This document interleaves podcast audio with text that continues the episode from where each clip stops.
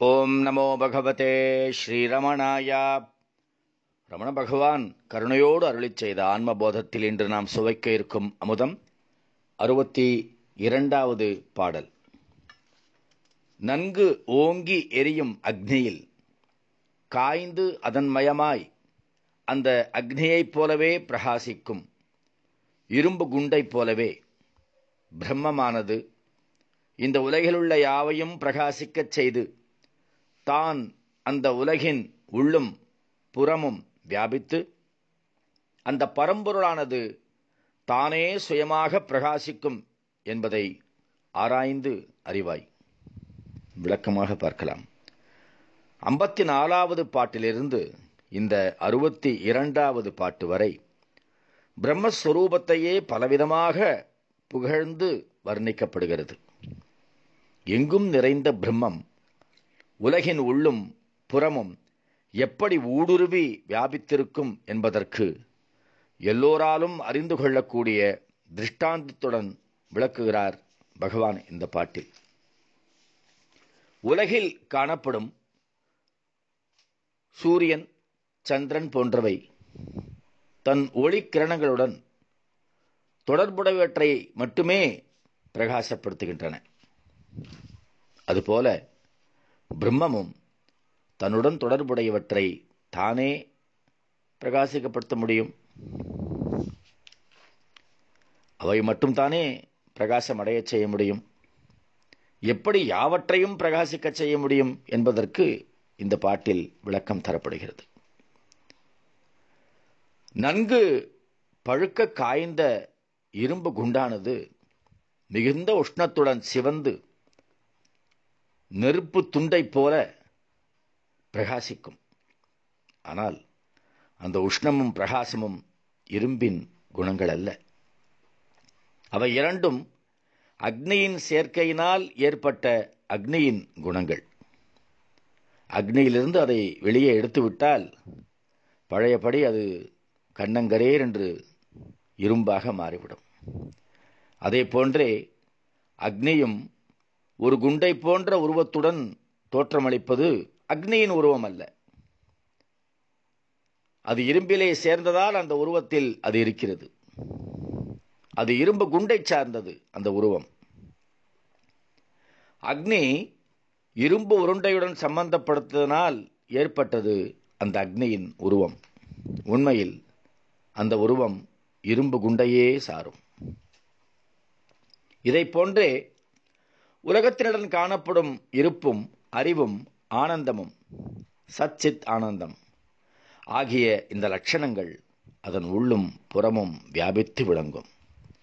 ஆத்மாவின் லட்சணங்களே அன்றி இவை உலகத்திற்கு உடையவை அல்ல. அதை போன்றே நாம ரூபங்கள் உலகின் லட்சணமே அன்றி ஆத்மாவிற்கு சம்பந்தம் உடையவை அல்ல. அதனால்தான் நம்ம பகவான் வந்து அவருக்கு பேர் உருவம்லாம் கிடையாது. ஆத்மஸ்வரூபமாக பார்ப்பார். அது மனிதனா? அது பிராணியா? அது மிருகமா? அது விரக்ஷமா அது புல்லா? பூடா? அதெல்லாம் தெரியாது அவருக்கு. அவருக்கு எல்லாத்திலையும் தன்னை பார்ப்பது தான் ஏன்? தான் தானாக நிற்கக்கூடிய ஒரு மகா நிலையில் இருக்கிறார். பழுக்க காய்ந்த இரும்பை தொடும்போது கை சுட்டுவிட்டால் இரும்பு சுட்டுவிட்டது என்கிறோம். உண்மையில் இரும்புக்கு சுடும் சுபாவம் அல்ல குணமும் அல்ல. நெருப்புதான் சுடக்கூடிய இயல்புடையது. ஆனால் சொல்லும்போது அக்னியின் உஷ்ணத்தை இரும்பின் மேலேற்றி இரும்பு சுட்டுவிட்டது என்று சொல்கிறோம். இல்லையா? தாய்மார்கள்லாம் சமைக்கும் பொழுது சுற்றுறுத்து அப்படின்வாங்க எது சுட்டுது அப்படின்னா நெருப்பு சுட்டிருக்காது. தோசைக்கல்லில் கை வச்சுட்டேன் குக்கரில் கை பற்றுருத்தோ குக்கர் வந்து சுடுமா? அது நெருப்பினோடு சம்பந்தப்படும் பொழுது அந்த சூட்டை எடுத்துக்கொள்கிறது. சுடும் தன்மையை எடுத்துக்கொள்கிறது. இன்னும் அதிலேயே போட்டு விடுக்கும் பொழுது தக தக தக என்று அவைகளெல்லாம் நெருப்பாக ஜொலிக்கின்றன சுடுகின்றன.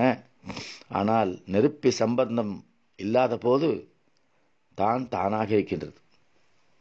அதை போலவே அனைத்தையும் பிரகாசிக்கச் செய்கின்ற ஆத்ம ஒளியை சூரியன் பிரகாசிக்கின்றான் சந்திரன் பிரகாசிக்கின்றான் என்று அவற்றின் மேல் ஏற்றிச் சொல்கின்றோம்.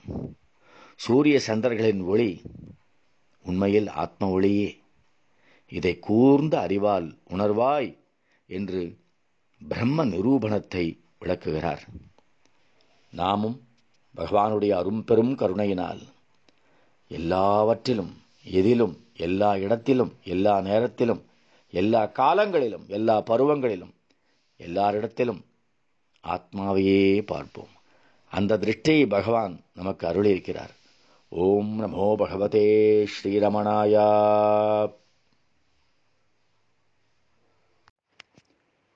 ஓம் நமோ பகவதே ஸ்ரீரமணாய.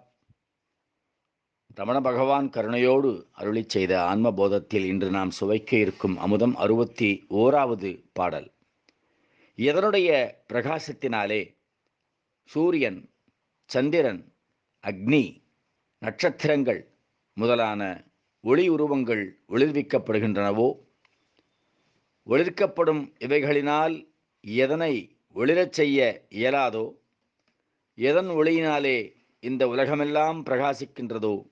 அதுவே அந்த வஸ்துவே பிரம்மம் என்று அறிந்து நிச்சயத்துடன் இருப்பாய். விளக்கமாக பார்க்கலாம். இந்த பாடலும் பிரம்மஸ்வரூபத்தையே நிரூபிக்கின்றது.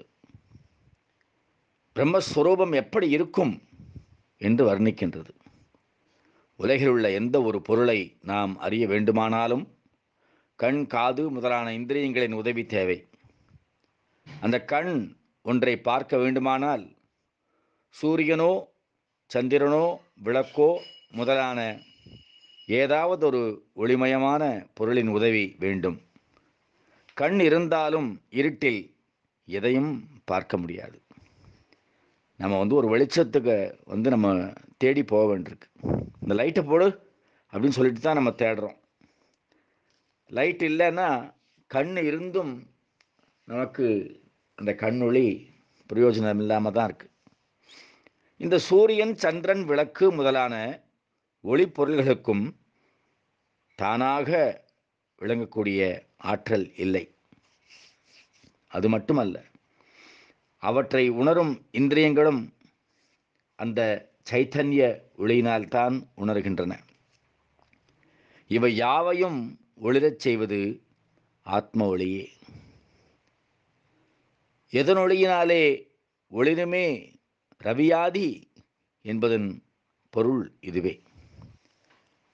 ஆத்மாவின் சுயம் பிரகாசமான அந்த ஆத்மாவின் ஒளியினால்தான் இவைகளெல்லாமே நமக்கு வெளிச்சம் தரக்கூடியவைகளே ஆத்மாவினால்தான் ஒளிர்கின்றன என்பது எவ்வளவு பெரிய விஷயம்.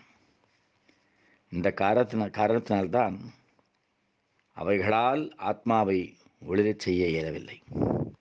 எல்லாவற்றையும் ஒளிரச் செய்யும் எல்லாவற்றையும் வெளிச்சத்தில் காட்டும் அவைகளால் ஆத்மாவிலிருந்து ஒளி பெற்று ஆத்மாவை காட்ட இயலவில்லை.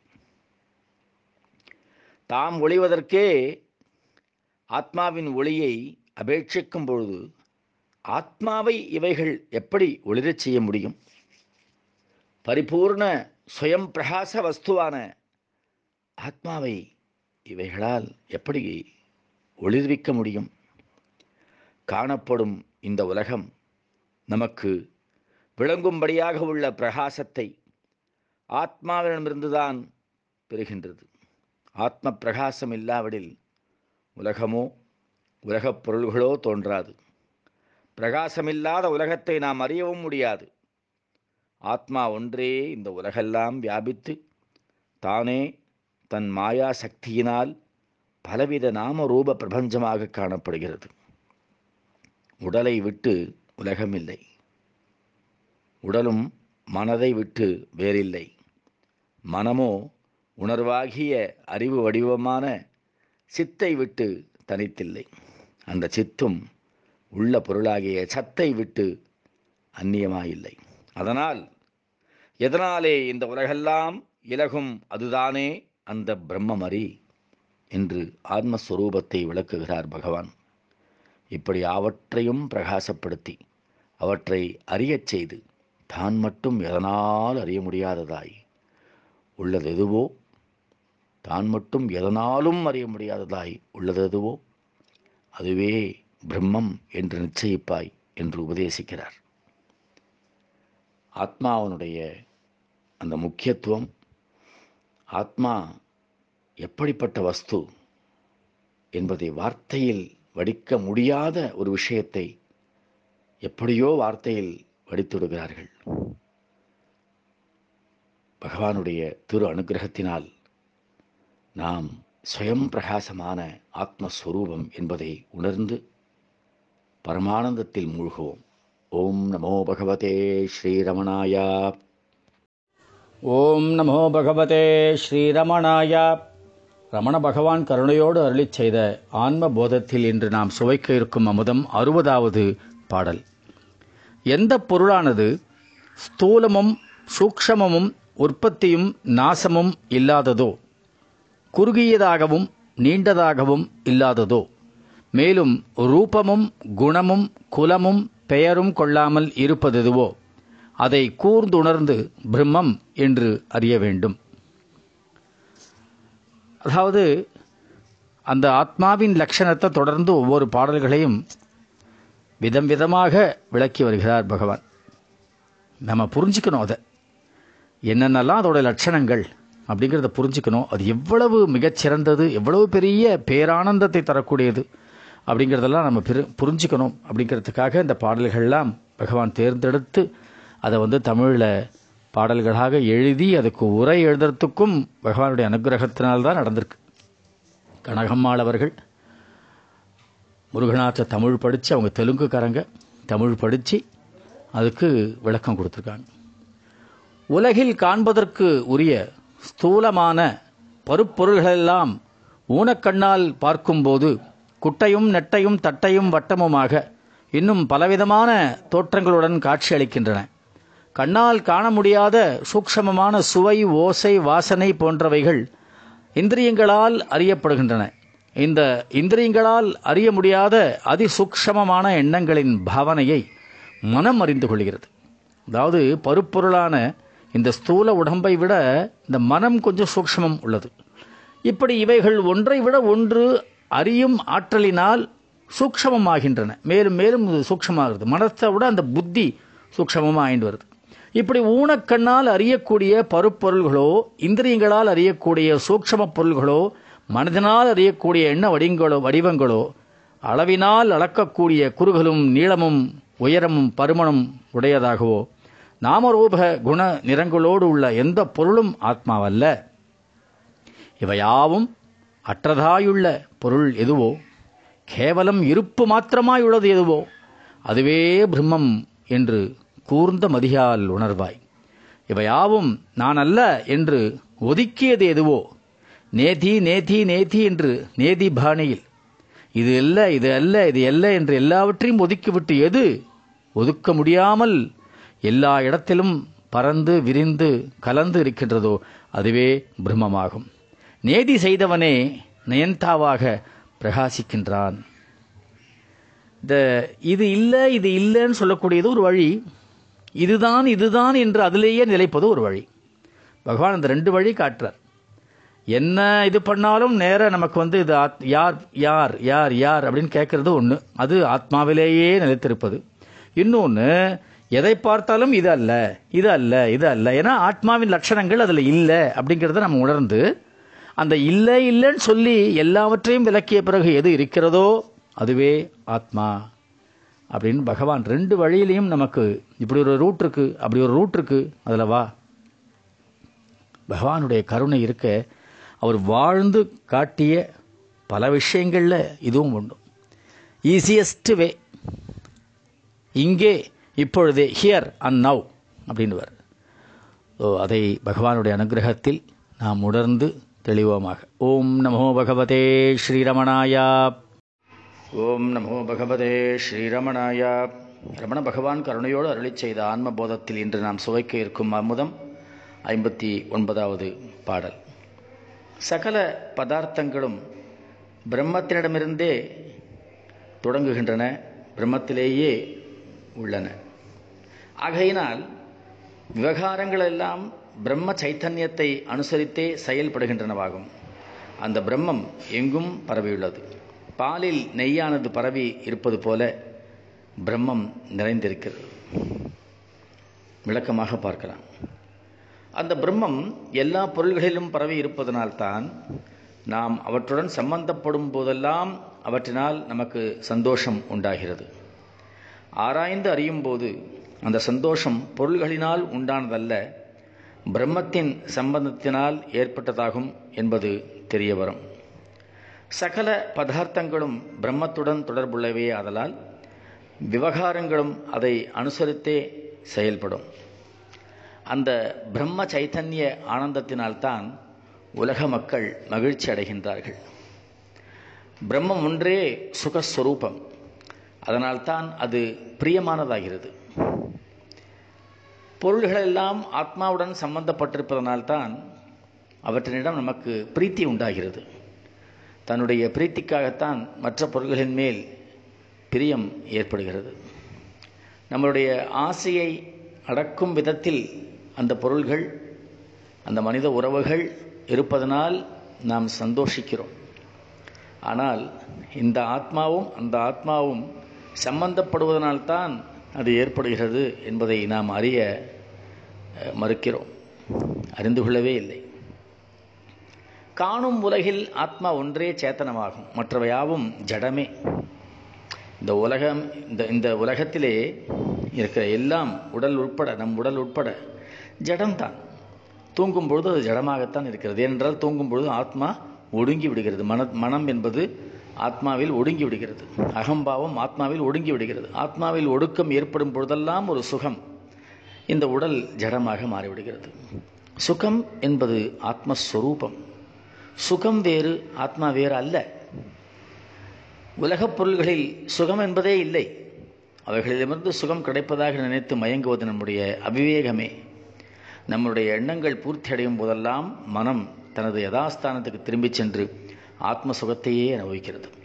ஆனால் அந்த சுகமெல்லாம் தற்காலிகமாக இருப்பதால் மீண்டும் மீண்டும் மீண்டும் நாம் வெளியே அந்த சுகத்தை தேடிக்கொண்டே இருக்கிறோம். யார் மூலமாவது எதன் மூலமாவது அந்த சுகம் கிடைக்குமா என்று இயங்குகின்றோம் அந்த சுகம் வெளியில் உள்ள பொருட்களினால் கிடைத்ததாக மயக்கம் ஏற்படுகிறது.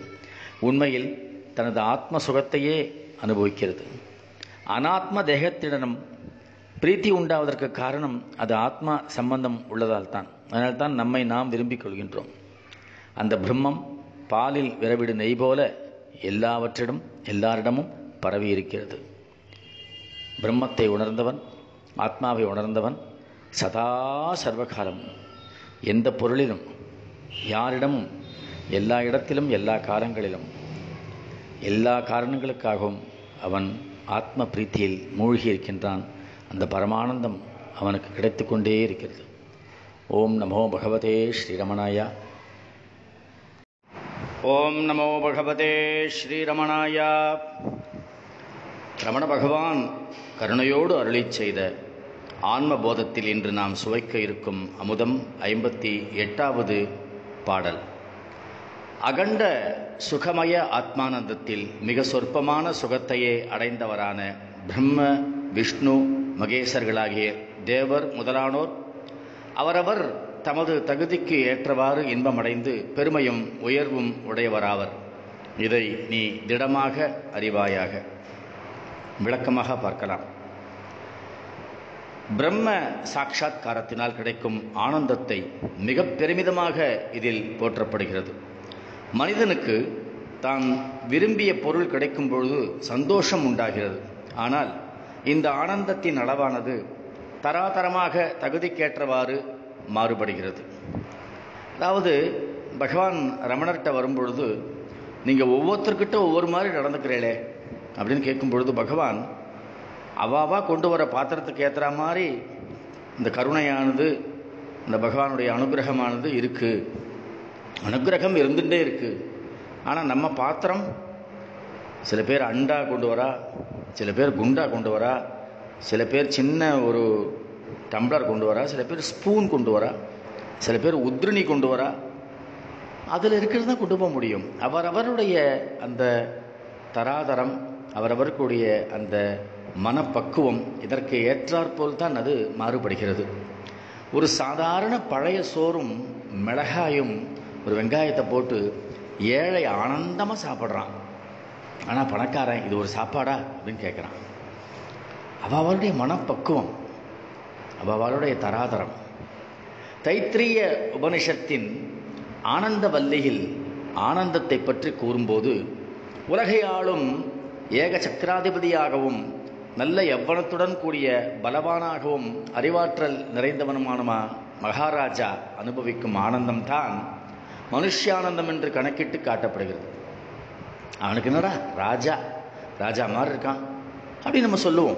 என்னென்ன ராஜா அப்படின்ட்டு இருந்தால் அவருக்கு அரண்மனை இருக்குது மாட மாளிகை கூட கோபுரம் எடுபிடிக்க ஆட்கள் எல்லாம் பாதுகாக்க பா பர்சனலாக ஒரு பாதுகாவலர்கள் எல்லாம் இருக்கா? அவருக்கு இல்லாததே கிடையாது. பஞ்சபட்ச பரிமாணத்தோட தினமும் விருந்து சாப்பாடு இல்லையா? உடுத்த பட்டாடை ஆபரணங்கள் எல்லாம் இருக்கு. ராஜா மாதிரி இருக்கான் சொல்றோம். மற்றவர்களின் ஆனந்தத்தை கணக்கிலேயே கொள்ளவில்லை. இல்லையா? யாரையாவது நன்னா சந்தோஷிக்கிறவளை போய் நீ வந்து ஒரு ஒரு ஞானி மாதிரி எதையுமே இல்லாமல் சந்தோஷமாக இருக்கான்னு சொல்லி பாருங்க. அவனுக்கு புரியாது. ராஜா மாதிரி உனக்கு என்ன ஒரு கவர்னர் மாதிரி ஒரு பிரசிடென்ட் ஆஃப் யுனைடெட் ஸ்டேட்ஸ் மாதிரி இருக்க அப்படின்னா குஷி ஆயிடுவான். இப்படி மனுஷானந்தத்திலிருந்து பிரம்ம பரியந்தமுள்ள ஆனந்தத்தின் தராதரமான அளவை சொல்லி அந்த பிரம்மாவின் ஆனந்தமானது ஆத்மானந்த சாகரத்தின் ஒரு துளியே என்று சொல்லப்படுகிறது. எதை வந்து பிரம்மானந்தமாக இருக்குது பரமானந்தமாக இருக்குது அப்படின்னு நம்ம ஒரு சொல் வழக்கில் சொல்லிடுறோம். அவன் ராஜா மாதிரி இருக்கான் அவனுக்கு என்ன? சொல்லிடுறோம். அதெல்லாம் ஆத்மானந்தத்தில் ஒரு சின்ன துளியா. அப்போ ஆன்மா ஆத்மானந்தம் எப்படி இருக்கும்? ஆத்மானந்தத்தை கடலுடன் ஒப்பிட்டு பிரம்மாவின் ஆனந்தத்தை நீர்த்துளியுடன் ஒப்பிடப்படுகிறது. அப்போ பிரம்மானந்தம் நம்ம பேருக்கு சொல்லிடுறோம். ஆனால் அந்த பிரம்மானந்தமே ஆத்மானந்தத்தை உள்ள போயிட்டாக்க அது வந்து ஒரு நீர்த்துளியான் இது கடல் அளவு இருக்கான் அடைய வேண்டிய மிக உயர்ந்த பதவிகளாக கருதப்படுவது பிரம்ம பதவி விஷ்ணு பதவி இந்திர பதவி முதலானவையே ஆகும். அதை அடைவதற்கு மிகப்பெரிய தவங்களை செய்து அந்த பதவி அடைந்து மகிழ்ச்சி அடைந்திருக்கிறார்கள் தபஸ்விகள் அப்படி அடையப்படும் அந்த சுகம் கூட பரமானந்த கடலின் ஒரு சிறு துளியே என்று உபனிஷத்துகள் கூறுகின்றன.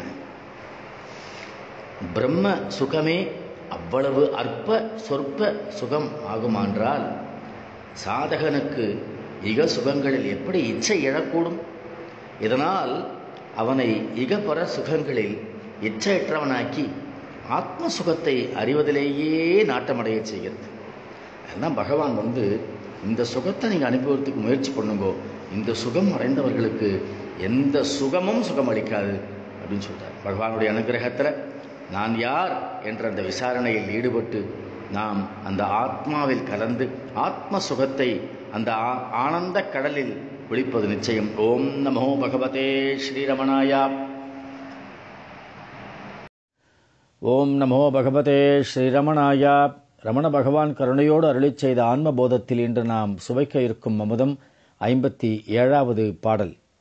எந்த வஸ்துவை சொல்லும்போது தேகாந்திரியாதிகளை இது அல்ல என்றும் நாமரூப தோற்றமுடைய உலகை இது அல்ல என்றும் வேதங்களின் முடிவிலுள்ள உபனிஷத்துக்கள் நிஷேதித்து விளங்குகின்றனவோ எந்த பொருளானது அழிவற்று இடையறா இன்பமாகி இயல்பாகப் பொருந்தி எது ஒன்றிருக்குமோ அந்த பொருளே பிரம்மஸ்வரூபமாக விளங்குகிறது என்று தெளிந்த புத்தியினால் அறிந்துடுவாய்.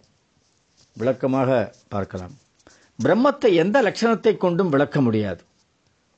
சொல்லில் அடங்காததை எப்படி சொல்லில் நாம் வெளிப்படுத்துவது? அது மனோ வாக்குகளுக்கு எட்டாதது. அனுபவத்தினால் மட்டுமே அறியத்தக்கதாகும். அது அனுபவ பொருள்.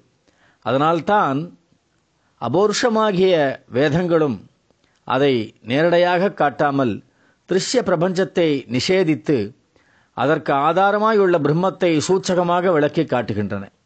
அதாவது நேதி மார்க்கத்தினால் காட்டுகின்றன. நேதி மார்க்கம் என்றால் இது அல்ல இது அல்ல இது அல்ல என்று எல்லாவற்றையும் ஒதுக்கிவிட்டு எது மிஞ்சி நிற்கின்றதோ அதுதான் நேதி மார்க்கம். ஸ்தூல சூக்ஷம காரணங்கள் என்னும் எந்த தேகமும் அந்த பொருள் அல்ல. அந்த தேகத்தை நான் என்று அபிமானிக்கும் ஜீவனும் ஜீவனால் என்னுடையது என்று உரிமை கொண்டாடப்படும் உலகமோ உலகப் பொருள்களோ அதுவல்ல. இவை யாவுக்கும் அதிஷ்டானமாக சாஸ்வதமாய் அழிவற்று அகண்ட இன்ப ஊற்றாக எது ஒன்று பொருந்தியுள்ளதோ அதுவே பிரம்மம் என்று கூர்ந்த மதியால் தெளிந்திடுவாய் என்று கூறுகிறார். மனதினாலோ இந்திரியங்களினாலோ எதனாலும் பிரம்மத்தை அறிய முடியாது என்பதே எல்லா சாஸ்திரங்களின் முடிவான தீர்மானமாகும். உலக வழக்கில் சில சொற்களுக்கு அர்த்தம் பிரசித்தமாக இருப்பதனால் அவை எல்லோருக்கும் தெரியும். தேன் சர்க்கரை வெல்லம் முதலானவற்றை சொல்லும்பொழுது அவை இனிப்பானவை என்று அறிவார்கள். அவற்றின் தன்மையை தனியாக விளக்க தேவையே இல்லை. கரும்பு அப்படின்னு சொல்லிட்டாலே அது இனிக்கும் அப்படின்னு கண்டுபிடிச்சிடலாம். பாகற்காய் கசக்கும் என்று தெரிந்து கொள்ளலாம். பாக்கு துவர்க்கும் என்பதை நாம் அறிந்து கொள்ளலாம். இதை விளக்கச் சொல்ல வேண்டிய அவசியமே இல்லை. ஏனென்றால் அனுபவத்தில் நாம் அந்த வார்த்தையை சொல்லும் பொழுதே அந்த அனுபவத்தை மனதிலே எண்ணி பார்க்கின்றோம். ஆனால் இந்த பொருள்களின் இனிப்பின் சுவையானது மூன்றும் மூன்று விதமாக மாறுபட்டிருக்கும். இனிப்பு ஒன்றுதான் ஆனால் இனிப்பின் சுவை ஒரே மாதிரியாக இனிப்பாய் இருக்காது ஆனால் அவற்றை சொல்லால் விளக்கும் பொழுது இனிப்பாக இருக்கும் என்று மட்டும்தான் சொல்ல முடியும். இப்படிப்பட்ட இனிப்பு அப்படிப்பட்ட இனிப்பு சொல்ல முடியாது. அவற்றின் ருசியின் மாறுபாட்டை அறிவதற்கு அதை சாப்பிட்ட அனுபவத்தினால் மட்டுமே உணர முடியும். இப்படி அப்படி இப்படின்னு விளக்கி சொல்றதை விட ஒரு சிட்டிக்கை எடுத்து நாக்கில் அப்படி தடவிட்டா போறோம் கண்டுபிடிச்சிடுவா. சொற்களினால் விளக்கி காட்டுவதை வாத்தியார்த்தம் என்றும் சொல்லால் விளக்க முடியாததை அனுபவத்தினால் அறிவதனால் அதனை லக்ஷார்த்தம் என்றும் சொல்லப்படுகின்றது. உபனிஷத் வாக்கினால் பிரம்மம் சச்சிதானந்த ஸ்வரூபம் என்று புத்தியினால் அறிவது வாச்சியார்த்தம் அதாவது அந்த சச்சியானந்தத்தை அனுபவத்தினால் உணர்வது லட்சியார்த்தம்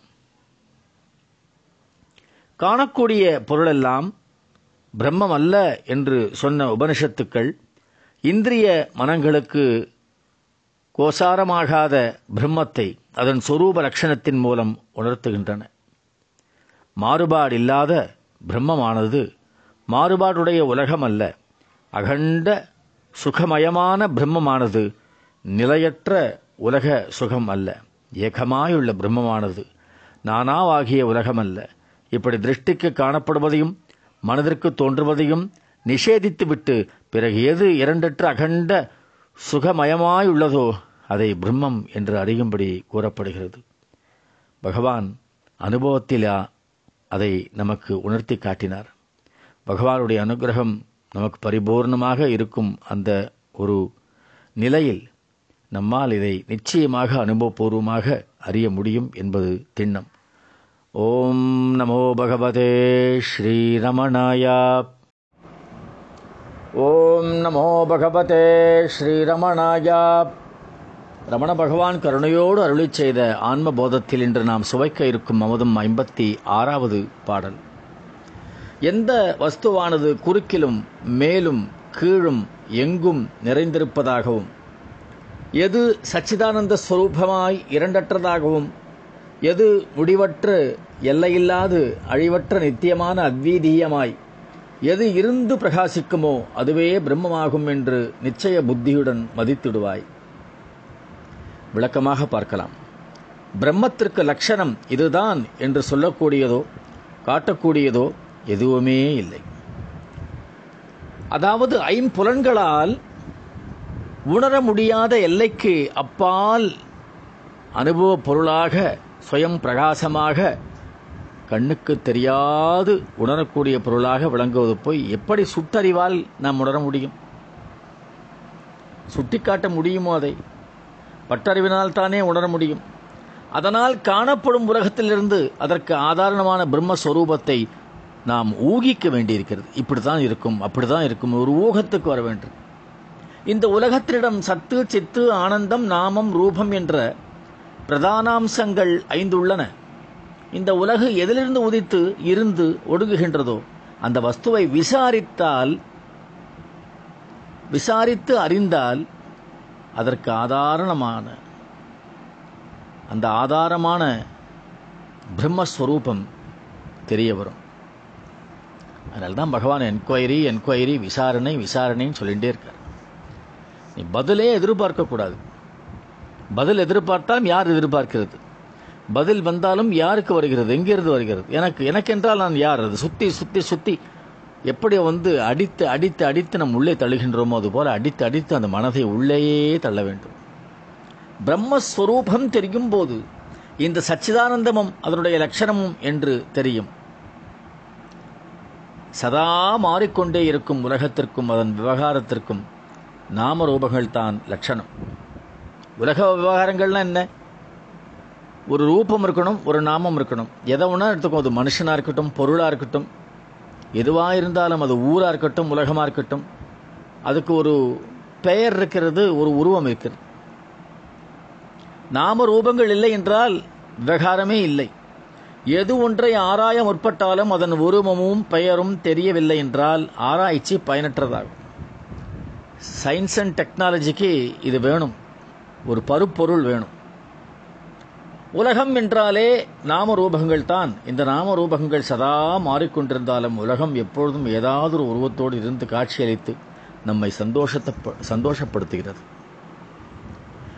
நாம் காணும் ஒவ்வொரு காட்சியிலும் அந்த காட்சியின் இருப்பும் தோற்றமும் சந்தோஷமும் இருந்து கொண்டேதான் இருக்கின்றன. நாமரூபங்கள் மட்டுமே மாறிக்கொண்டே இருக்கின்றன. இந்த மூன்றும் நாமரூபங்களாகிய காட்சிக்கு சம்பந்தம் உடையவல்ல. அந்த காட்சிக்கு அதாவது திருஷ்யத்திற்கு ஆதாரணமான ஒளிக்கு சம்பந்தப்பட்டவையாகும். அந்த ஒளியினால் தான் இவை காணப்படுகின்றன.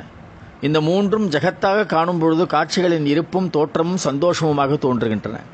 ஞானத்தினால் உலகம் தோன்றும் பிறகு மறையும் இப்படி உலகத் தோற்றம் மறையும் பொழுது இந்த மூன்றும் பிரம்மத்தின் இயல்பான சச்சிதானந்தமாக உணரப்படுகின்றன. உலகின் பரிணாமத்தை குறுக்கு நெடுக்கு மேல் கீழ் என்று எத்தனை விதமாக பிரித்தாலும் அத்தனையிலும் நிறைந்து சத்தாகவும் சித்தாகவும் ஆனந்தமாகவும் எல்லையற்று அழிவில்லாத சாஸ்வதமாய் ஒன்றாய் தனக்கு தானே பிரகாசிப்பது எதுவோ அதுதான் பிரம்மம் என்று மதியினால் நிச்சயிப்பாய் என்று கூறுகிறார். ஓம் நமோ பகவதே ஸ்ரீரமணாயா. ஓம் நமோ பகவதே ஸ்ரீரமணாயா. பகவான் அருளி செய்த ஆத்மபோதத்தில் இன்று நாம் சுவைக்க இருக்கும் அமுதம் ஐம்பத்தி ஐந்தாவது பாடல். எந்த பொருளை தன் சொரூபமாக பார்த்தவனுக்கு அதன் பிறகு பார்ப்பதற்கு எதுவும் இல்லையோ எந்த சொரூபமானது தன் சொரூபமாகவே ஆகிவிட்டால் பிறகு பிறப்பு என்னும் சம்சார பந்தமில்லையோ? எந்த பொருளை அறிந்த பிறகு அறிய வேண்டிய பொருள் எதுவும் இல்லையோ அதுதான் அப்படிப்பட்ட பொருள்தான் பிரம்மமாகும். விளக்கமாக பார்க்கலாம். இதுக்கு முன்னால உள்ள பாட்டில் சொல்லும்போது ஆத்ம லாபமும் ஆத்ம ஞானமுமே மிக உயர்ந்ததாக அறிவிக்கப்பட்டது. இந்த பாட்டில் பார்த்தேன்னா ஆத்ம சாட்சா்காரம் அடைஞ்சவனுக்கு பார்க்க வேண்டியதோ அறிய வேண்டியதோ அடைய வேண்டியதோ வேற எதுவுமே இல்லை அப்படின்னு பகவான் உணர்த்தனர்.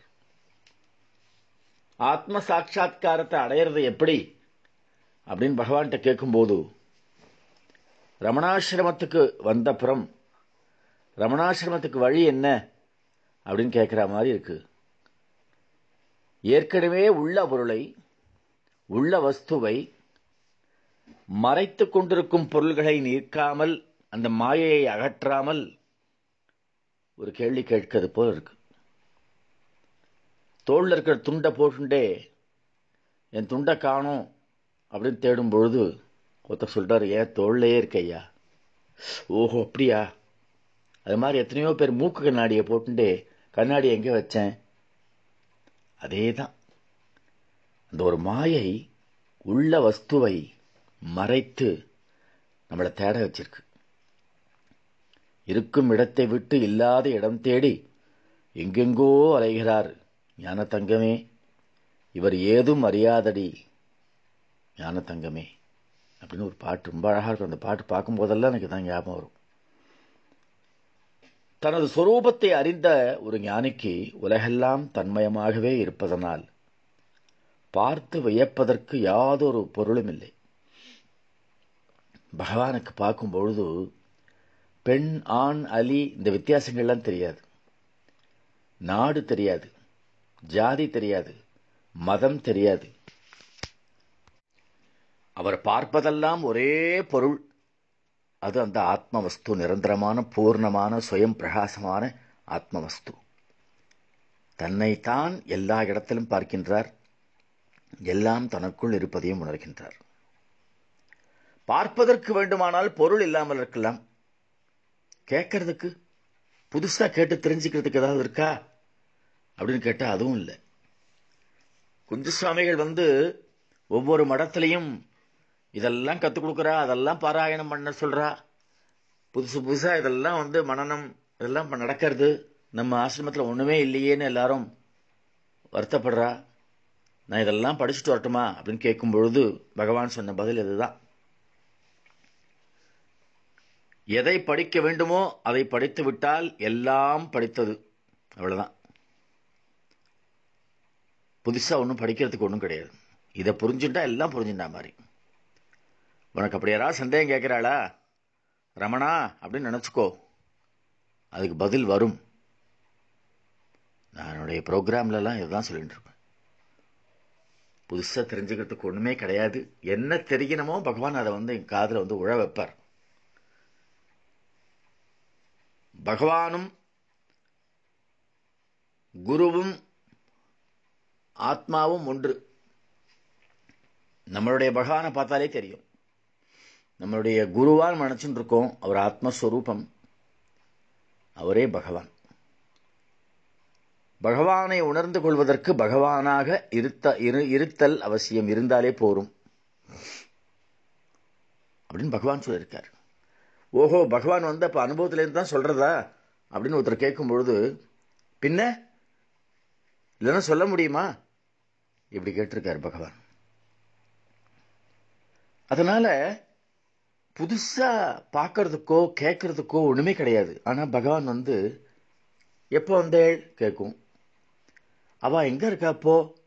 அப்படின்னு கேட்கும். இது என்னன்னு கேட்டா நம்ம வந்து எனக்கு எல்லாம் தெரியும் அப்படிங்கிற அந்த அகம்பாவமோ அது அற்புதத்தை காமிச்சு மக்களை வந்து பாத்தியா என்னுடைய பலம். உன்னோட நான் எவ்வளோ உயரத்தில் அசாதாரணமான நிலையில் இருக்கேன். அப்படின்னு காட்டுறதுக்கு தான் நிறைய சித்தர்கள் யோகிகள்லாம் பண்ணுவா. ஆனால் ஞானியாகின அந்த ரமண பகவான் ஒரு நாளும் அதை வெளிக்காமிச்சதில்லை. சில சமயம் தன்னை அறியாமல் வரும். வந்து நம்ம புரிஞ்சுக்கலாம். ஓஹோ இவர் அறியாமல் வந்து உழழுது இது கேட்டுப்பார். எங்கேருந்து வருது? என்ன பண்ணுறது ஒன்று ஒன்றுக்கும் கேட்பார். நம்ம குழந்தைகள்கிட்ட கேட்குற மாதிரி. சில சமயம் குழந்தைகள் வந்து இப்படியே வந்துன்னு இருக்கும். இங்கேவா நான் காட்டுறேன் தாத்தா அப்படின்னு கூட்டின்னு போகும் என் பேரன் எனக்கு தெரிஞ்சதா இருக்கும். இதுதான் இது. புரிஞ்சுதா? இது இந்த மாதிரி. ஓ அப்படியாடா கண்ணு. ஆஹா, ஆஹா, அப்படின்னு நம்ம கேட்டு அதுக்கு குஷி தாங்காது. இப்படிதான் நம்ம மேலே கருணை கொண்டு பகவான் சிலதெல்லாம் கேட்டுக்கிறார். நம்ம என்னவோ எல்லாம் தெரிஞ்ச மாதிரி. ஒரு வாட்டி புட்டபர்த்திக்கு ஒருத்தர் போயிருந்தாராம் அப்போது எல்கேஜி யூகேஜி பசங்களை அழைச்சிண்டு சத்ய சாய்பாபா நடந்து போகிறாராம் போயிட்டு இருக்கும்போது திடீர்னு இடுப்பில் கை வச்சுட்டு இப்படி அப்படி பார்த்துட்டு விச் வே ப்ளீஸ் அப்படின்னு கேட்குறாரு எந்த வழியாக போனோம்? அப்படின்னு. எல்லா குழந்தைகளும் ஐயோ பகவானுக்கே தெரியல போல் இருக்கேன் this way Baba. This way this way yeah this way உடனே சொல்றது. நாம வந்து பகவானுக்கே வழி காமிச்சோம்னு நினச்சிக்கிறதா? பகவானுடைய லீலைன்னு நினச்சிக்கிறதா? எத்தனை தடவை பகவான் தன்னை அறியாம காமிச்சிருக்கார்? நாரத்தங்கா இருக்கா? அப்படின்னு கேட்கிறார் பகவான். நார்த்தங்கா போய் பார்த்துட்டு வந்து இல்லையேன்னு சொல்லிட்டு உடனே ஒரு இடத்துல லெட்டர் லெட்டர் எழுதுறா. நார்த்தங்கா அனுப்புங்கோ. பகவானுக்கு காமிக்காம லெட்டர்லாம் அனுப்ப முடியாது. பகவான் லெட்டரை பார்த்துட்டு ஓஹோ இதுக்கு நார்த்தங்காய் வேணும்னு அனுப்புகிறேளா நன்னா இருக்காது இது மாதிரி எழுதுறது. நன்னா இருக்கு. தூக்கி லெட்டர் தனியாக போட்டார் அனுப்பல. அடுத்த அரை மணி நேரத்தில் ஒரு மணி நேரத்தில் ரெண்டு கூட வருது. திறந்து பார்த்து நார்த்தங்கா வந்திருக்கு. ஓஹோ அப்படியா? சரி எடுத்து வைங்கோ. சொல்லிட்டு அதை எடுத்துட்டு போன ஒரு ரெ- ரெண்டு நிமிஷத்தில் ரெண்டு கூடையும் நார்த்தங்கா இல்லை ஒன்று சாத்துக்குடியாக இருக்க போகிறது அப்படின்னு சொல்கிறாரு அதில் சாத்துக்குடி இருக்கு. இதெல்லாம் ஒரு சின்ன சாம்பிள் சின்ன சாம்பிள் என்ன முக்காலமும் அவருக்கு அப்படியே முன்னால் ஓடும். இதுதான் ஞானியுடைய லட்சணம். எனவே தெரிந்து கொள்வதற்கும் ஒன்றுமில்லை பார்க்கறதுக்கும் ஒன்றுமில்லை கேட்பதற்கு இல்லாவிட்டாலும் மனதால் அறியக்கூடியது ஏதாவது இருக்கா? பார்க்கறதுக்கும் இல்லை கேட்கறதுக்கும் இல்லை மனசால் அறியறதுக்கும் ஒன்றும் இல்லை. காரணம் என்னன்னா ஆத்மஸ்வரூபம் அடைந்தவனுக்கு மனதினாலோ இந்திரியங்களாலோ அறியக்கூடிய பொருள் இல்லாமல் போவதாகும். காணும் பொருள் அனைத்தும் காண்பானாகிய அவனே ஆதலால் எதையும் அறிவதற்கு அவசியமற்று விடுகிறது. மலையே பகவான் பார்த்துட்டு இருப்பார். ஒருத்தர் கேட்டார் என்ன பார்க்கிறேங்க பகவான் சொன்னது என்ன பார்க்குறேன்? சிம்பிள். காரியமாகிய உலகம் காரணமாகிய பிரம்மமே ஆவதினாலும் இவனும் அந்த பிரம்மமாகவே இருப்பதினாலும் பார்க்கவோ தெரியவோ கேட்கவோ ஒன்றுமே இல்லையே மனிதனுக்கு புண்ணிய விசேஷத்தினால் கிடைக்கக்கூடிய கைலாயாதி புண்ணிய லோகங்களெல்லாம் நிலையானவை அல்ல. புண்ணியம் நசித்தவுடன் திரும்ப வந்து பிறக்க வேண்டியதுதான். ஆனால் பிரம்மத்தை அடைந்த ஞானியோ அந்த சுரூபமாகவே ஆவதினால் பிறப்பென்னும் தொடர் பந்தம் தொலைந்து பிறவா வரம் பெற்று சாவா நிலையில் சாஸ்வதமாக பிரகாசிக்கிறான். அவதாரத்துக்கும் ஒரு ஞானிக்கும் அதான் வித்தியாசம். பகவானுடைய அவதாரங்கள்லாம் நீங்கள் பார்த்தேன்னா அது கிருஷ்ண அவதாரமாக இருக்கலாம் ராம அவதாரமாக இருக்கலாம். எந்த அவதமாக அவதாரமாக இருந்தாலும் சரி அது பகவானுடைய கல்யாண குணங்களில் சிலவற்றை கொண்டு இந்த பூமியில் வருவது. ஆனால் ஞானி என்பவன் பகவானே நம்ம பகவானே சொல்லிருக்கார் அப்படி. அப்படின்னு சொல்லிக்கிறா அப்படின்னு சொல்லியிருக்கார். இந்த ஆத்ம ஞானிக்கு அறிய தகுந்த அறிவு நூல்களோ பயிற்சியோ ஆராய்ச்சியோ உடைய எந்த அறிவும் பொருளற்றதோடு பயனற்றதும் ஆகிறது. அதில் பொருளும் இல்லை பயனும் இல்லை. பொருள் பயன் எல்லாமே ஆத்மஸ்வரூபமாக இருப்பதனால் என்னத்தை புதுசு அடையிறது? என்னத்த பயன்? அறிவுக்கெல்லாம் அறிவை தந்து பிரகாசிக்கும் ஆத்ம ஞானத்தின் முன்னால் எவ்வளவு உயர்ந்ததாக கூறப்படும் அறிவாகினும் பகலில் காணும் சந்திரனைப் போல ஒளி இழந்தவையே ஆகும் சூரியன் பிரகாசம் வந்துருத்துனா நட்சத்திரங்கள்லாம் சூரியனோட மிக பெருசாக இருக்குது தள்ளி இருக்கிறதுனால அது சின்னதாக இருக்க மாதிரி தெரியுது. ஆனால் சூரியன் பிரகாசம் வந்த உடனே எல்லாம் மங்கி போகிற மாதிரி ஆத்ம பிரகாசம் வந்த உடனே அத்தனையும் மங்கி விடுகிறது. எந்த நிலையில் பார்ப்பதற்கு தனக்கு அந்நியமாக யாதொரு பொருளும் இருப்பதில்லையோ எந்த நிலையில் கேட்பதற்கு அல்ல கேட்டு தெரிந்து கொள்வதற்கு யாதும் ஒன்றும் இல்லையோ? எந்த நிலையில் எதிரிட்டறிவதற்கு யாதொரு பொருளும் இல்லையோ? எந்த நிலை அடைந்தவனை பிறவி வந்து அடையாதோ? அந்த அறிவின் சுரூப நிலையே பிரம்மம் எனப்படும். ஓம் நமோ பகவதே ஸ்ரீரமணாயா. ஓம் நமோ பகவதே ஸ்ரீரமணாயா. ரமண பகவான் அருளிச் செய்த ஆன்ம போதத்தில் இன்று நாம் சுவைக்க இருக்கும் அமுதம் ஐம்பத்தி நான்காவது பாடல். எந்த வஸ்துவை அடைந்த பின்பு அடைய வேண்டிய உயர்ந்த லாபம் வேறெதுவும் இல்லையோ? எந்த இன்பத்தைக் காட்டிலும் உயர்ந்த இன்பம் அடைவதற்கு வேறு இல்லையோ? எந்த அறிவை காட்டிலும் உயர்ந்ததான வேறு அறிவுதான் இல்லையோ? அந்த வஸ்துவை பிரம்மம் என நிச்சயித்து அடைவாயாக. விளக்கமாக பார்க்கலாம். பகவான் ஒவ்வொரு பாட்டில் ஒவ்வொரு லட்சணங்களை கூறுவார். ஜீவன் என்றால் என்ன? ஆத்மா என்றால் என்ன? ஆத்மாவின் லட்சணம் என்ன? ஜீவ முக்தனின் லட்சணம் என்ன? இப்படிலாம் விவரமாக சொல்லிட்டு வருவார். எப்படி அடையணும் அப்படிங்கிற அந்த ப்ராக்டிக்கல் டிப்ஸும் வரும். இது வரைக்கும் ஜீவன் முக்தியின் லட்சணத்தை சொல்லிட்டு இந்த பாட்டிலிருந்து பிரம்மஸ்வரூபத்தின் லட்சணத்தையும் அதன் பெருமிதத்தையும் பலவாறாக புகழ்ந்து சுகஸ்வரூப ஆனந்தத்தையே இனிவரும் பாடல்களினாலும் வர்ணிக்கிறார். இந்த பிரம்மஸ்வரூப நிலையை உடன்பாட்டு முறையினால் கூற முடியாமல் அதைக் காட்டிலும் வேறு எது உயர்வானதில்லையோ அது என்ற எதிர்மறையினால் விளக்குகிறார். அதாவது எதை அடைந்த பிறகு எதையும் அடைவ அடைய வேண்டாம் என்ற ஒரு ஆனந்தம் கிடைக்கிறதோ எந்த சுகம் எல்லா சுகத்துக்கும் மேலான சுகமாக விளங்குகிறதோ எந்த இன்பம் நிலைத்திருக்கிறதோ அதுவே அந்த பிரம்மஸ்வரூபம். அதாவது ஒருத்தன் ஒரு பெரிய கடை கட்டினானா ஒரு தெருவில். அவன் சொன்னானா இந்த ஊரிலேயே மிகப்பெரிய ஒரு கடை அப்படின்னு கீழே போட்டானான் அடுத்தவன் இன்னொரு கடை கட்டி இந்த நாட்டிலேயே மிகப்பெரிய கடை அப்படின்னு போட்டானான் இன்னும் ஒருத்தன் இந்த உலகத்திலேயே மிகப்பெரிய ஒரு கடை அப்படின்னு போட்டானான் இன்னும் ஒருத்தன் இந்த பிரபஞ்சத்திலேயே மிகப்பெரிய கடை அப்படின்னு போட்டானான் புதுசாக இன்னும் ஒருத்தன் கடை கட்டினவனுக்கு என்ன போட போகிறான் அப்படின்னு சொல்லிட்டு எல்லாரும் ஆச்சரியமாக பார்த்தாலாம் ஏன்னா பிரபஞ்சம் யூனிவர்ஸ்லேயே இதுதான் பெருசுன்னு போட்டானே அப்படின்னு. உடனே அவன் சொன்னானா இந்த தெருவிலேயே மிகப்பெரிய கடையின் பொழுது எல்லாம் அதில் அடங்கி போச்சு. உண்மையிலேயே மிகப்பெரிய புத்திசாலி யார் அப்படின்னா இந்த உடம்பிலேயே மிக உயர்வான ஒன்று இருக்கே. இதை அடைந்த பிறகு இந்த ஊர் இந்த உலகம் இந்த நாடு இந்த பிரபஞ்சம் இதிலெல்லாம் அடைய வேண்டியது என்ன இருக்குது இருக்கிறதுலேயே உயர்வான ஒன்றை அடைந்த பிறகு அதற்கு மேலாக எதுவுமே இல்லாத போது எதை அடைய வேண்டும்? நாம் எத்தனையோ சுகபோக சாதனங்களை அடைந்தாலும் இன்னும் அடைய வேண்டிய சிறந்த சுகபோக சாதனங்கள் ஏராளமாக எஞ்சியுள்ளன. ஒன்று ஒன்று நீங்கள் பார்க்கலாம். இருக்கிறதுலேயே பயங்கர மாடர்னைஸ்டு டிவிங்கிறான் இன்னும் ஒரு ஒரு மாதத்தில் இன்னொரு புது டெக்னாலஜியில் ஒன்று வருது. உடனே இந்த பணக்காரன் என்ன நினைக்கிறான்? லேட்டஸ்ட்டு டெக்னாலஜி வாங்கணும். இதை ரெண்டாவது விலைக்கு தள்ளி விடும் கிடைச்ச விலையை கிடைக்கட்டும். செல்ஃபோன் வாங்கி வச்சுட்டு இருக்கும் மிக மிகப்பெரிய ஒரு செல்ஃபோன் ரொம்ப ஏகப்பட்ட இதெல்லாம் இருக்குது இல்லை அம்யூனிட்டிஸ்லாம் இருக்குது என்ன வேணாலும் பண்ணலாம். இதை பண்ணலாம் அதை பண்ணலாம். அடுத்தது போடுறான். இது இருபது அப்படின்னா இருபத்தொன்னுன்னு ஒன்று போடுறான். அந்த இருபத்தொன்னை வா பார்த்த உடனே பா சூப்பர் டெக்னாலஜியாக இருக்கே இது வீடு. நமக்கு அளவே இல்லை. எதெல்லாம் லேட்டஸ்ட்டு டெக்னாலஜியோ எதெல்லாம் புதுசு புதுசாக வருதோ அதை வாங்கிகிட்டே இருக்கணும். அதுக்கு ஒரு எல்லையே கிடையாது. உலகில் உள்ள எந்த செல்வ சீமானும் அல்லது ஏக சக்கராதிபதி ஆனாலும் எல்லாவித சிறந்த போக சாதனங்களையும் அடைந்து விட்டதாக திருப்தியோடு இருப்பதில்லை.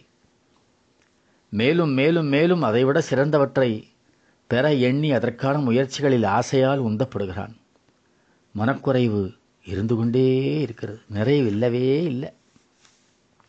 ஆனால் ஆத்மாவை அடைந்த ஞானிக்கு மேலும் அடைய வேண்டியது எதுவுமே இல்லை. காரணம் உயர்வானது சிறப்பானது என்று சொல்லக்கூடிய பொருள்களுக்கெல்லாம் உயர்வின் எல்லையாக நிற்பது ஆத்மாவே. அதைவிட சிறந்ததோ உயர்ந்ததோ வேறு பொருள் இல்லை. அதை அடைந்த ஆத்மயானி பூரண திருப்தியுடன் பிரகாசிக்கிறான்.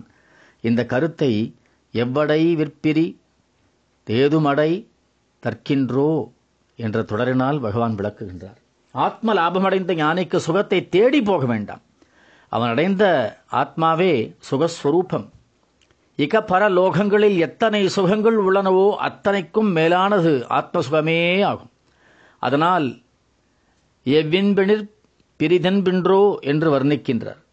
விஞ்ஞான உலகிலுள்ள அறிவியல் ஆராய்ச்சியினால் கூட எவ்வளவுதான் முன்னேற முடிந்தாலும் முன்னேற்றம் அடைந்தாலும் இன்னும் அடைய வேண்டியவை எவ்வளவோ உள்ளன.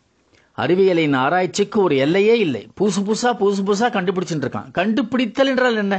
இருப்பதைத்தானே கண்டுபிடித்தாக வேண்டும். இது இதுவரை கண்டுபிடிக்கல இப்ப கண்டுபிடிச்சிருக்கான். இன்னும் கண்டுபிடிக்காமல் மறைந்திருக்கிறது என்ன இருக்கு? எவ்வளவோ இருக்கு. இது விஞ்ஞானம். ஆனால் மெய்ஞானத்தில் நம் கண்ணெதிரே இருக்கின்றது. உள்ளுணர்வாக ஜொலிக்கின்றது. அதை வந்து கண்டுக்காம என்னென்னத்தையோ பார்த்துண்டு என்னென்னத்தையோ பின்னால போயிண்டு. அந்த உண்மை அறிவாகிய மெய்யறிவை அனுபவமால் அடைந்த ஞானி அறிய வேண்டிய அறிவுக்கெல்லாம் ஒரு எல்லையாக நின்று பிரகாசிக்கின்றான். எவ்வறிவு தண்ணீர் பிரிதறிவு தானின்றுமோ தானின்றாமோ அப்படின்னு கேட்கிறார். இதன் பொருள் வந்து இதுதான். இந்த அறிவை எ- எதை இந்த- அறிவை பெறுவதற்கு பகவான் சொன்ன வார்த்தை இதுதான். To know this all knowing should go and when this is known everything else இந்த யூனிவர்ஸ் இஸ் லோன் இதை புரிஞ்சுக்கிறதுக்கு நான் இதை படிச்சிருக்கேன் அது படிச்சிருக்கேன் அப்படி படிச்சிருக்கேன் இப்படி படிச்சிருக்கேன் எல்லாத்தையும் விட்டுட்டு ஜீரோ ஆகணும் அப்போ இது புரிஞ்சிடும் இது அதெல்லாம் தடைகள் அந்த படிப்பெல்லாம் தடைகள். அந்த தடைகள்லாம் நீங்கி இந்த அறிவு பிரகாசமான உடனே எல்லா அறிவும் வந்துடும் எல்லாம் புரியும். பகவான் பதினாறு வயசில் வீட்டை விட்டு ஓடி வந்தது. பகவானுக்கு தெரியாது இந்த உலகம். என்ன கேள்வி கேளுங்கோ? மகாபாரதத்தில் கேளுங்கோ? ராமாயணத்தில் கேளுங்கோ? கீதையில் கேளுங்கோ? அந்த புராணங்களில் இதிகாசனங்களில் சயின்ஸ் டெக்னாலஜி என்ன சமையல்? எந்தெந்த கீரை என்னென்ன எப்படி எப்படி சமைக்கிறது? எதை எதை எப்படி எப்படி பண்ணணும்? எதை வெட்டி தூரப்படணும் எதை சமைக்கலாம்? எதை ஆக்கலாம்? எல்லாமே ஒரு தெரியும். எப்படி கற்றுண்டார் யார் கற்றுக் கொடுத்தா? இந்த அறிவு வரும்பொழுது அந்த அறிவு எல்லா அறிவும் உள்ளே வருது. எந்த லாபத்தை விட அடைய வேண்டிய பெரிய லாபம் இல்லையோ எந்த சுகத்தை விட உயர்ந்த சுகம் இல்லையோ எந்த ஞானத்தை விட உயர்ந்த ஞானம் இல்லையோ அந்த ஆத்ம லாபம் ஆத்ம சுகம் ஆத்ம ஞானம் என்னும் மூன்றும் ஒன்றே ஆன வஸ்து பிரம்மம் என்று நிச்சயிப்பாய் என்று உபதேசிக்கிறார். பகவானுடைய உபதேசங்கள் எல்லாம் அனுபவபூர்வமான உபதேசம். தியரி கிடையாது. அது ப்ராக்டிக்கல் நாலேஜ்லேருந்து வரக்கூடிய சொற்கள். அதனால தான் சத்தியம் நித்தியம் சாஸ்வதம் நான் சொல்லிகிட்டே இருக்கிறது காரணம். பகவான் வந்து அனுபவத்தின் மூலமாக சொல்கிறது எல்லாம் அந்த சுகத்தை அப்படியே உள்ளுக்குள்ளே அனுபவிக்க ஆரம்பித்தாச்சுனாக்கா வெளி உலகமே நமக்கு தெரியாது. ராப்பகலில்லா வெளி வீட்டில் ரமித்திடுவோம் ரமித்திடுவோம் ரமித்திடுவோம். ஓம் நமோ பகவதே ஸ்ரீரமணாயா. ஓம் நமோ பகவதே ஸ்ரீரமணாயா. ரமண பகவான் கருணையோடு அருளிச் செய்த ஆத்மபோதத்தில் இன்று நாம் சுவைக்க இருக்கும் அமுதம் ஐம்பத்தி மூன்றாவது பாடல். பிராரப்தானுசார மேற்பட்ட ஸ்தூல சூக்ஷம சரீர உபாதி நாசமடைந்ததும் ஞானியானவன் நீரில் நீரை கலந்தது போலவும் ஆகாயம் பரிசுத்தமான ஆகாயத்தில் கலந்தது போலவும் அக்னியை அக்னியில் கலந்தது போலவும் தானும் எந்த உபாதியும் அற்று எங்கும் நிறைந்த பரபிரம்மத்தினுள்ளே இரண்டர அபேதமாக ஒன்று கலந்திடுவான் என்று தேர்ந்திடுவாயாக. விளக்கமாக நாம் பார்க்கலாம். ஜீவன் முக்தன் விதேக முக்தி அடையும் பொழுது ஏற்படும் நிலை இதில் சொல்லப்படுகிறது. இந்த ஆத்மாவில் கலப்பது என்பது பிரிக்க முடியாத அளவில் கலப்பது. சிலதெல்லாம் நம்ம பிரிச்சுடலாம். சில பொருட்களோடு சில பொருள் கலக்கும் பொழுது அதை பிரிக்கிறதுக்குன்னு சில டெக்னிக்லாம் இருக்குது இதிலெல்லாம் அந்த மாதிரி டெக்னிக் எதுவுமே கிடையாது. சேர்ந்தா சேர்ந்தது தான் அவ்வளோதான் அப்படி சேர்றதுக்கு தான் இவ்வளோ முயற்சி. ஞானிக்கு ஆத்ம சாட்சா்காரம் உண்டானதும் காரண சரீரமாகிய அவித்தை நாசம் அடைந்துவிடும் அந்த நாசமும் முழுவதும் முற்றுமாக வேரோடு. அதுதான் அழகா சொல்றார். அகத்தை வேரோடு அழித்திடுவாய் அருணாச்சலா அப்படின்னு. அருணாச்சலம் என அகமே நினைக்கும் பொழுது அந்த அகத்தை வே வேரோடு அறுப்பாய். வேரோடு நாசமாயிடும். சரீர பிராரப்தம் உள்ளவரை ஸ்தூல சூக்ஷம சரீரங்கள் இருந்து பிராரப்தம் முடிவுற்றதும் அவை அனைத்தும் நாசமடைந்துவிடும். அப்போது அதுவரை ஜீவன் முக்தி தசையில் அவற்றுடன் கூடியிருந்ததைப் போலுள்ள அந்த தோற்றமும் மறைந்து விதேக முக்தனாகின்றான் என்று சாஸ்திரங்கள் கூறுகின்றன. பிராரப்தம் முடிவுற்றதும் ஸ்தூல சூக்ஷமம் என்னும் இரண்டு தேகங்களும் அதனதன் காரணமான மகாபூதங்களில் அது அதுவும் ஒன்று கலந்து விடுகின்றன. காரியம் முடிஞ்சுடுத்துனா அது அது அது இடத்துக்கு போயிடும். நீங்கள் பார்க்கலாம் அந்த ரயில்வே இன்ஜின் பார்த்தீங்கன்னா கொண்டு வந்து எக்மோர்லேயோ இல்லை சென்ட்ரல் ஸ்டேஷன்லேயோ அது டெஸ்டினேஷனில் வந்த உடனே இன்ஜினை டிட்டாச் பண்ணி அதை அப்படியே கொண்டு போயிடும் அவ்வளோதான் முடிஞ்சு போச்சு. அது மாதிரி அதுலையாவது மறுபடியும் சேர்க்க முடியும். இதிலெல்லாம் சேரவே சேராது. முடிஞ்சு போச்சு. டெஸ்டினேஷனில் வந்து நின்றுத்துனா நின்னது நின்னது தான் ஆத்மாவிலிருந்து ஜீவனை பிரித்து அந்நியமாக காட்டிய உபாதிகளெல்லாம் நீங்கியதும் ஜீவனும் பரணமாக தோன்றிய இரண்டும் ஒன்றேயான சைத்தன்ய ஸ்வரூபமாதலால் அப்போது ஞானியும் உபாதியற்ற பிரம்மத்திடம் அபேதமாக கலந்து விடுகிறான். இதில் கூறப்பட்ட விஷ்ணுவினுள்ளே என்பது எங்கும் வியாபகமாயுள்ள வியோம வடிவத்தை குறிப்பதாகும். தூய கங்கா நதியிலிருந்து முகந்தெடுத்த நீரை கங்கையிலேயே கலக்கும்போது இரண்டும் அபேதமாக கலந்து விடுகிறது நீங்கள் ஒரு மரம் வெப்பல் அந்த மரம் வளர்ந்தவுடனே இது என் அதில் வந்து கொஞ்சம் எதையாவது செதுக்கி வச்சோம்னா அது அப்படியே இருக்கும். இது பார்த்தியா இந்த இது நான் என் பேரை ஆர்ஜி அப்படின்னு போட்டிருக்கேன் பார்த்தியா மரம் இவ்வளோ இது வந்து இது சின்ன மரமாக இருக்கும்பொழுது நான் போட்டது இன்னும் பாரு அப்படியே இருக்கு பாரு. சொல்லலாம். இது நான் கொடுத்தது இது நான் வளர்த்தது அப்படிங்கிறதுக்கு அடையாளம் இருக்கும். ஆனால் தண்ணியில் நான் என் கையில் இருக்கிற தண்ணியை எடுத்து அது ஒரு பத்து மாதம் ப ப- பன பதினஞ்சு மாதத்துக்கு நான் கையில் வச்சுட்டே இருந்தேன். அதாவது கையிலன்னா என்ன சொம்பில் போட்டு வச்சுட்டு இருந்தேன். இது என்னுடைய கங்கை நீர் சொல்கிறோம் நான் கொண்டு வந்த கங்கை தண்ணி இங்கே எங்கள் வீட்டில் இருந்த கங்கை தண்ணி எங்கே? அது மாதிரி இருக்கு அந்த சொம்பு. எல்லாம் சொம்பு அப்படியே இருக்கும். அந்த தண்ணி அப்படியே கங்கையில் விட்டுட்டா இது என்னோட கங்கைங்கிறதுக்கு அங்கே எங்கே இருக்கு? அது வரைக்கும் என்னோட கங்கையாக இருந்தது. அந்த மகா நதியில் கலந்த உடனே என்னோடதுன்ற ஐடென்டிஃபிகேஷனே அங்கே இல்லையே. அதை போன்றே குடத்தில் உள்ள ஆகாயமானது குடம் உடைந்ததும் உடனே மகாகாசத்தோடு கலந்து விடுகிறது. தீயை தீயுடன் சேர்க்கும் பொழுது இரண்டும் வேற்றுமையின்றி ஒன்றாகி விடுகின்றன. இங்கு கூறிய இந்த மூன்று திஷ்டாந்த பொருள்களும் அவையவையும் அதன் இனத்துடனேயே ஒன்று கலந்து அபேதமாக காட்சியளித்தன. இந்த இனம் இனத்தோடு சேரும்போது தெரியாது. மனிதர்களில் மட்டும்தான் நமக்கு சாயல் கண்டுபிடிக்க முடியும். சட்டையை வச்சோ பேண்ட்டை வச்சோ ஆடையை வச்சோ எதையோ வச்சு கண்டுபிடிக்கிறோம். இல்லைன்னா முக சாயலையாவது வைக்கிறோம் இந்த பிராணிகள் பறவைகள்லாம் கண்டுபிடிக்க முடியுறதா நமக்கு? வீட்டில் வளர்த்துட்டு மொத்தமாக பறக்க விட்டுட்டாக்க அது மற்ற கிளிகளோட மற்ற பறவைகளோட போயிடுத்துனா இது என்றது சொல்கிறதுக்கே தெரியாது நமக்கு. அதுங்க கண்டுபிடிக்கணும் நம்மளை. நாம் கண்டுபிடிக்க முடியாது. அபேதமாக காட்சி அளிக்கின்றன. மாற்று பொருள்களானால் ஒன்றுபடுத்த இயலாது. அதாவது வேற்றுமை இருக்கிற வரைக்கும் நம்ம பிரித்து பிரித்து பார்க்கலாம். வித்தியாசம் தெரியும். வேற்றுமையே இல்லைன்னா அதனால தான் பகவான் சொல்றார் தேர் ஆர் நோ அதர்ஸ் அடுத்தவாளை எப்படி நம்ம ட்ரீட் பண்ணுறது அடுத்தவாளா பகவான் கேட்குற கேள்வி இது. மாற்று பொருளே கிடையாது அவருக்கு.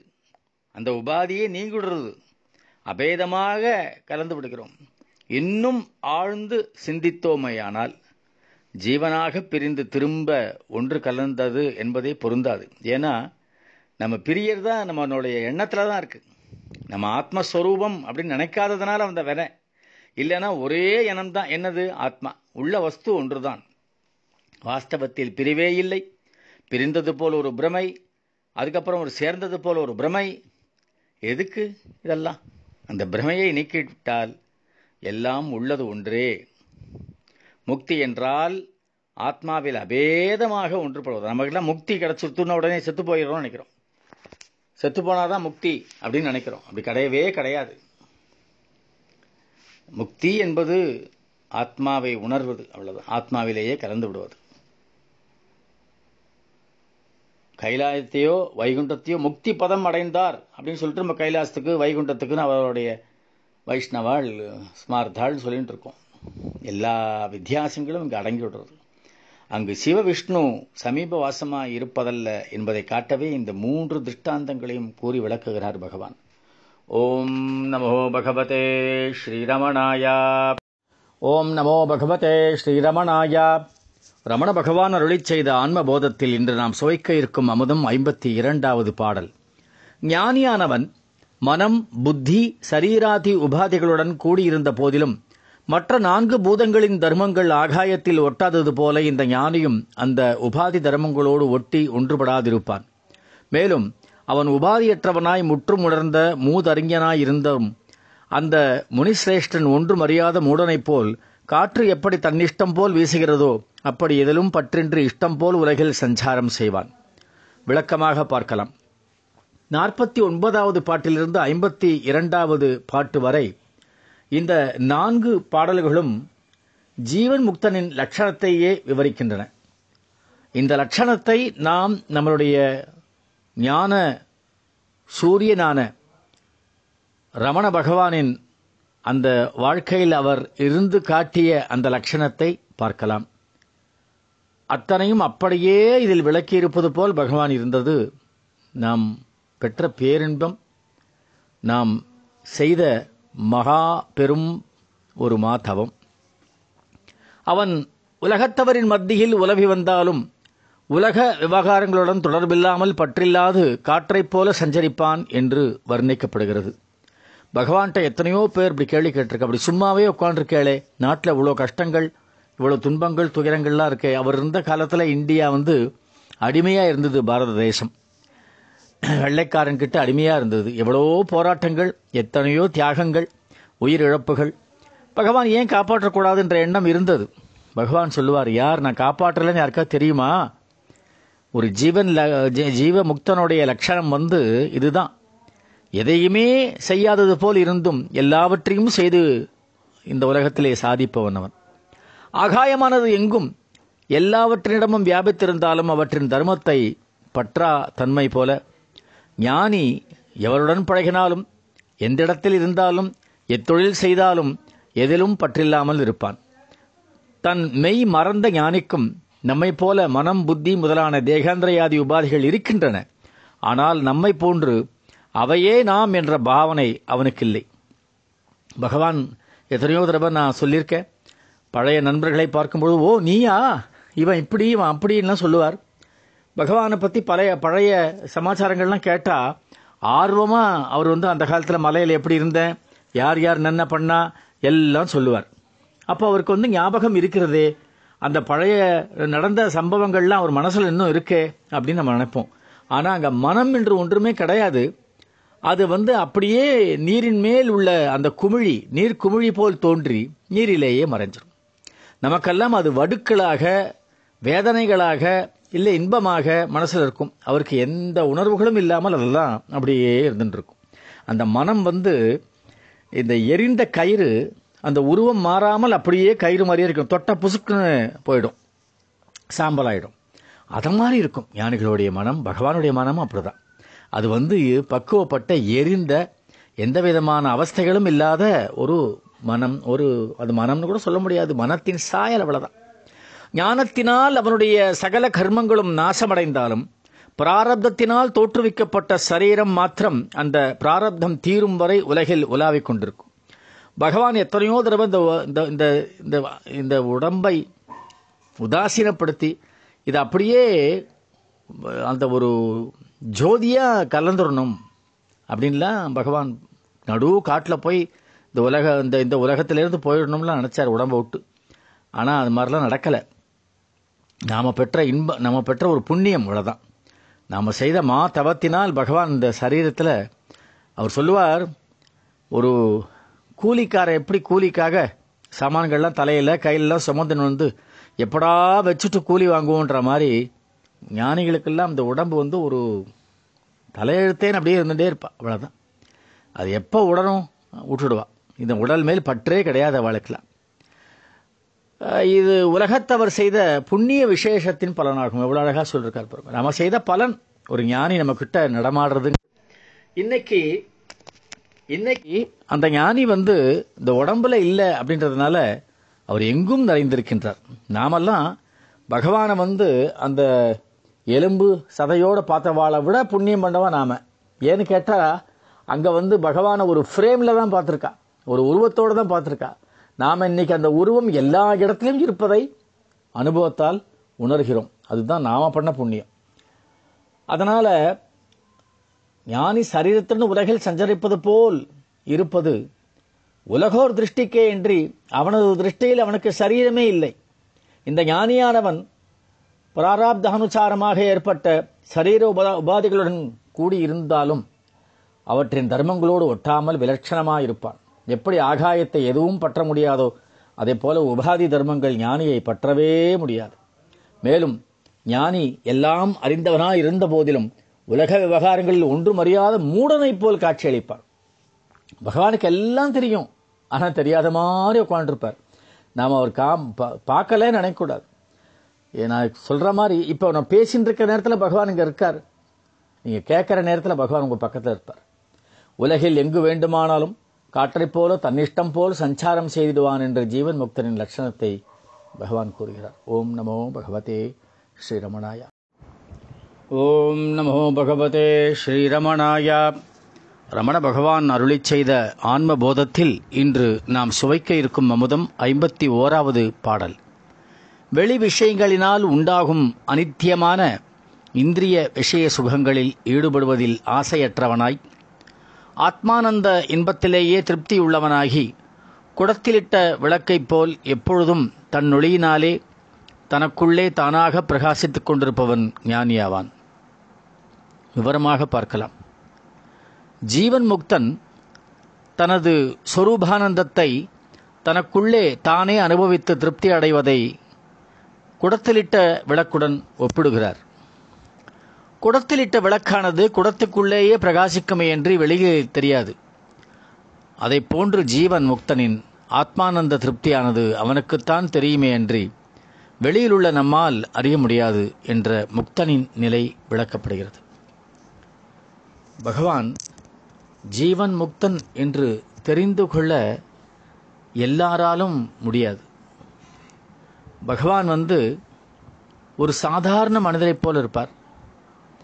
ஒருத்தர் மலை மேலே ஏறி வரார் வந்து பகவானை பார்க்குறார். பகவான் வந்து ஒரு ஒரு ஒரு தா தாவாரம் மாதிரி கட்டின்னு இருக்கார் களிமண்ணை குழச்சி தலைப்பாயை கட்டிண்டு கட்டின்னு இருக்கார் வந்தவர் பகவானை பார்த்து கேட்குறாரு ஏன்பா இந்த ரமண மகரிஷின்னு இருக்கார் அது யார்? அவரா? கீழே போயிருக்கார் அப்படின்ட்டார் இவர் பகவான். அவர் உடனே இறங்கி வரார். அப்போது பகவான் பக்தை ஒரு அம்மா மேலே ஏறி வந்துட்டுருக்காங்க எங்கே போயிட்டு வரேள்? அப்படின்னு கேட்குறா இல்லை பகவானை பார்க்க வந்தேன். பகவான் எங்கேயோ வெளில போயிருக்காராமே.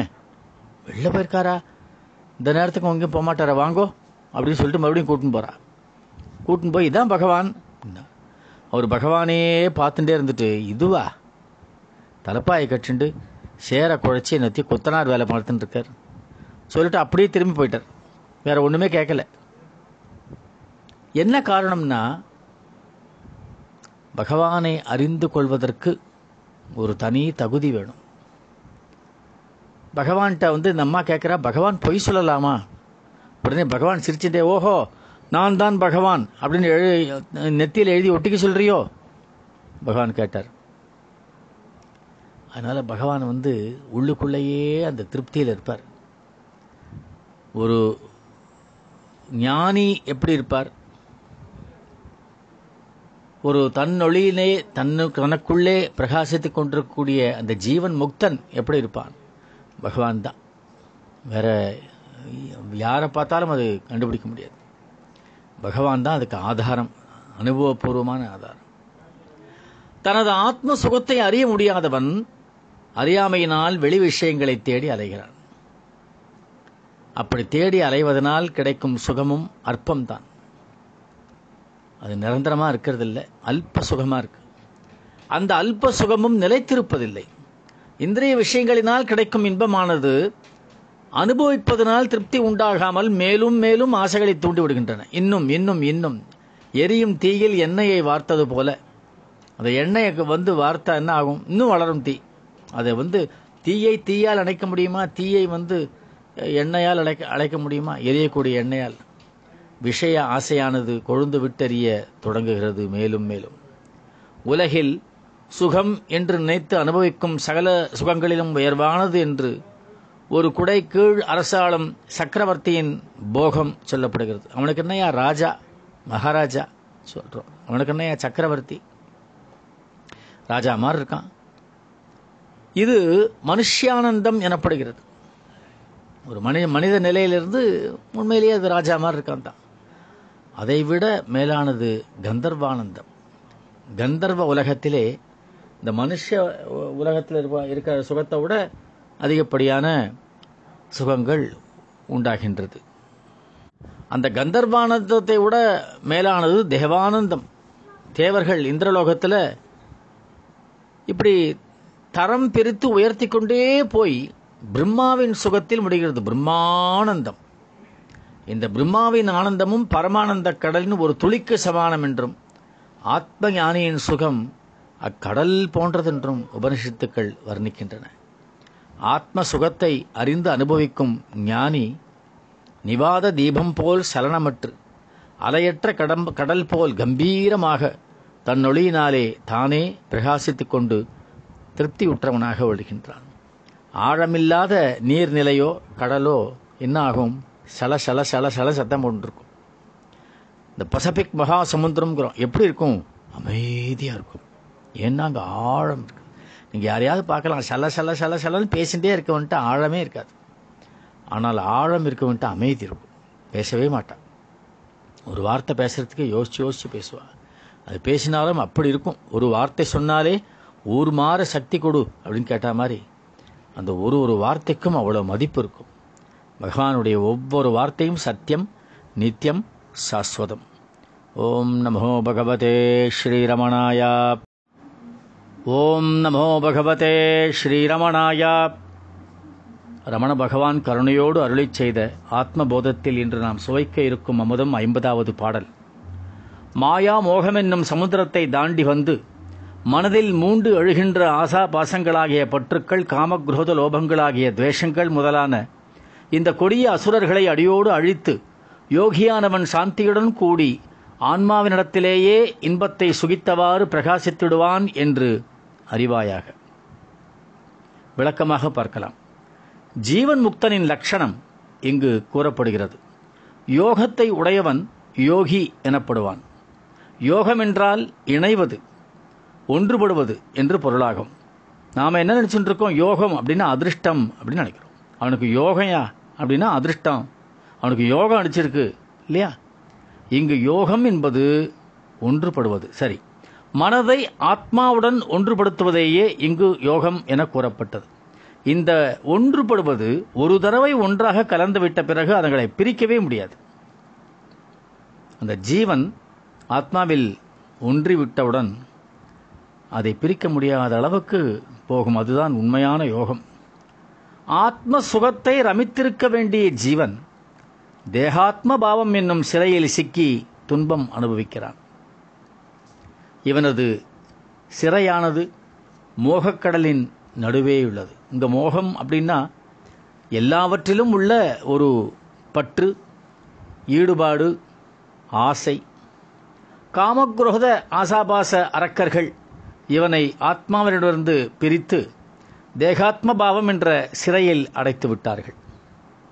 அதாவது ஆன்மீகத்தில் நாம் ஈடுபட்டு அதில் கவனம் வைத்து ரமண பகவானிடம் வந்து சேரும் அளவிற்கு நம்மளுடைய அந்த சாதனைகள் நம்மை உயர்த்தி இருப்பதே அந்த பந்தங்களிலிருந்து அந்த ராட்சசர்களிடமிருந்து நாம் பிரியும் நேரம் வந்துவிட்டது. ஆன்மாவுடன் சேரும் நேரம் வந்துவிட்டது. நாமும் யோகிகளாகப் போகின்றோம் என்பதுதான் அர்த்தம். கடலின் கரையை எப்படி காண முடியாதோ அப்படி இவனுடைய மோகக்கடலும் கரையற்று விளங்குகிறது. நாம் இப்பொழுது கரையை கண்டுவிட்டோம். கலங்கரை விளக்கமான நம் ரமண பகவான் தன்னுடைய ஞான ஒளியை நமக்கு சமிக்ஞையுடன் ஒரு சிக்னல் கொடுக்குறார். இங்கே இருக்கு வா கரை சேர் அப்படின்னு. இந்த நிலையில் இவனது பூர்வ புண்ணியத்தினால் நல்லா கவனிக்கணும். இந்த நிலையில் இவனது பூர்வ புண்ணியத்தினால் கிடைத்த குருவின் அருள்வாக்கினால் இந்த சிறையை நின்று விடுதலை பெறுகிறான். இதுதான் பகவான் நான் யார்னு விசாரின்னு சொல்லியிருக்கார் புலிவாயில் அகப்பட்ட இறை போல என்னுடைய அந்த அருளுக்கு பாத்திரமானவன் நிச்சயமாக தப்பிக்க முடியாது. எந்த காரணத்திற்குனா காரணத்திற்காக நாம் வந்து அண்ணாமலை போனோமோ ரமணாசிரமத்துக்கு போனோமோ பகவான்கிட்ட சரணடைஞ்சமோ அது நிறைவேறாமல் போகாது. இந்த சிறை நின்று விடுதலை பெறும் அந்த காலம் இப்பொழுதே இங்கேயே நிகழலாம்.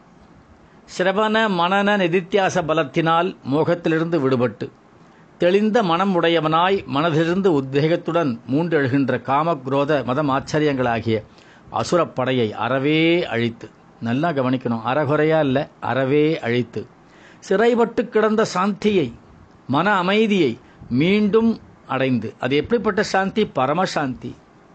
தன் இயல்பாகிய ஆத்மானந்தத்தை அனுபவித்தவனாய் யோகியானவன் என்றும் பிரகாசிப்பான் என்று சொல்லப்படுகிறது. பகவானுடைய வாழ்க்கையில் இதெல்லாம் வாழ்ந்து காமிச்சார் பகவான். அவருடைய அனுபவங்கள் தான் அவருடைய போதனைகள். இந்த பாடலை சங்கரர் அத்தியாத்ம ராமா என முறையில் பொருளை உள்ளடக்கி சொல்லியதாக பெரியோர்கள் கூறுவது வழக்கம். இதில் கூறப்பட்ட யோகியை ராமனாக கொண்டு பொருள் கூறுவர். நாம் ரமணனாக கொண்டு பொருள் பெறுவோம். ஜீவன் என்னும் ராமனிடத்திலிருந்து காமக்ரோதாதி ராட்சசர்கள் சாந்தி என்னும் சீதையை அபகரித்து மோகம் என்னும் கடலின் நடுவில் சிறை வைத்து விட்டு விட்டனர்.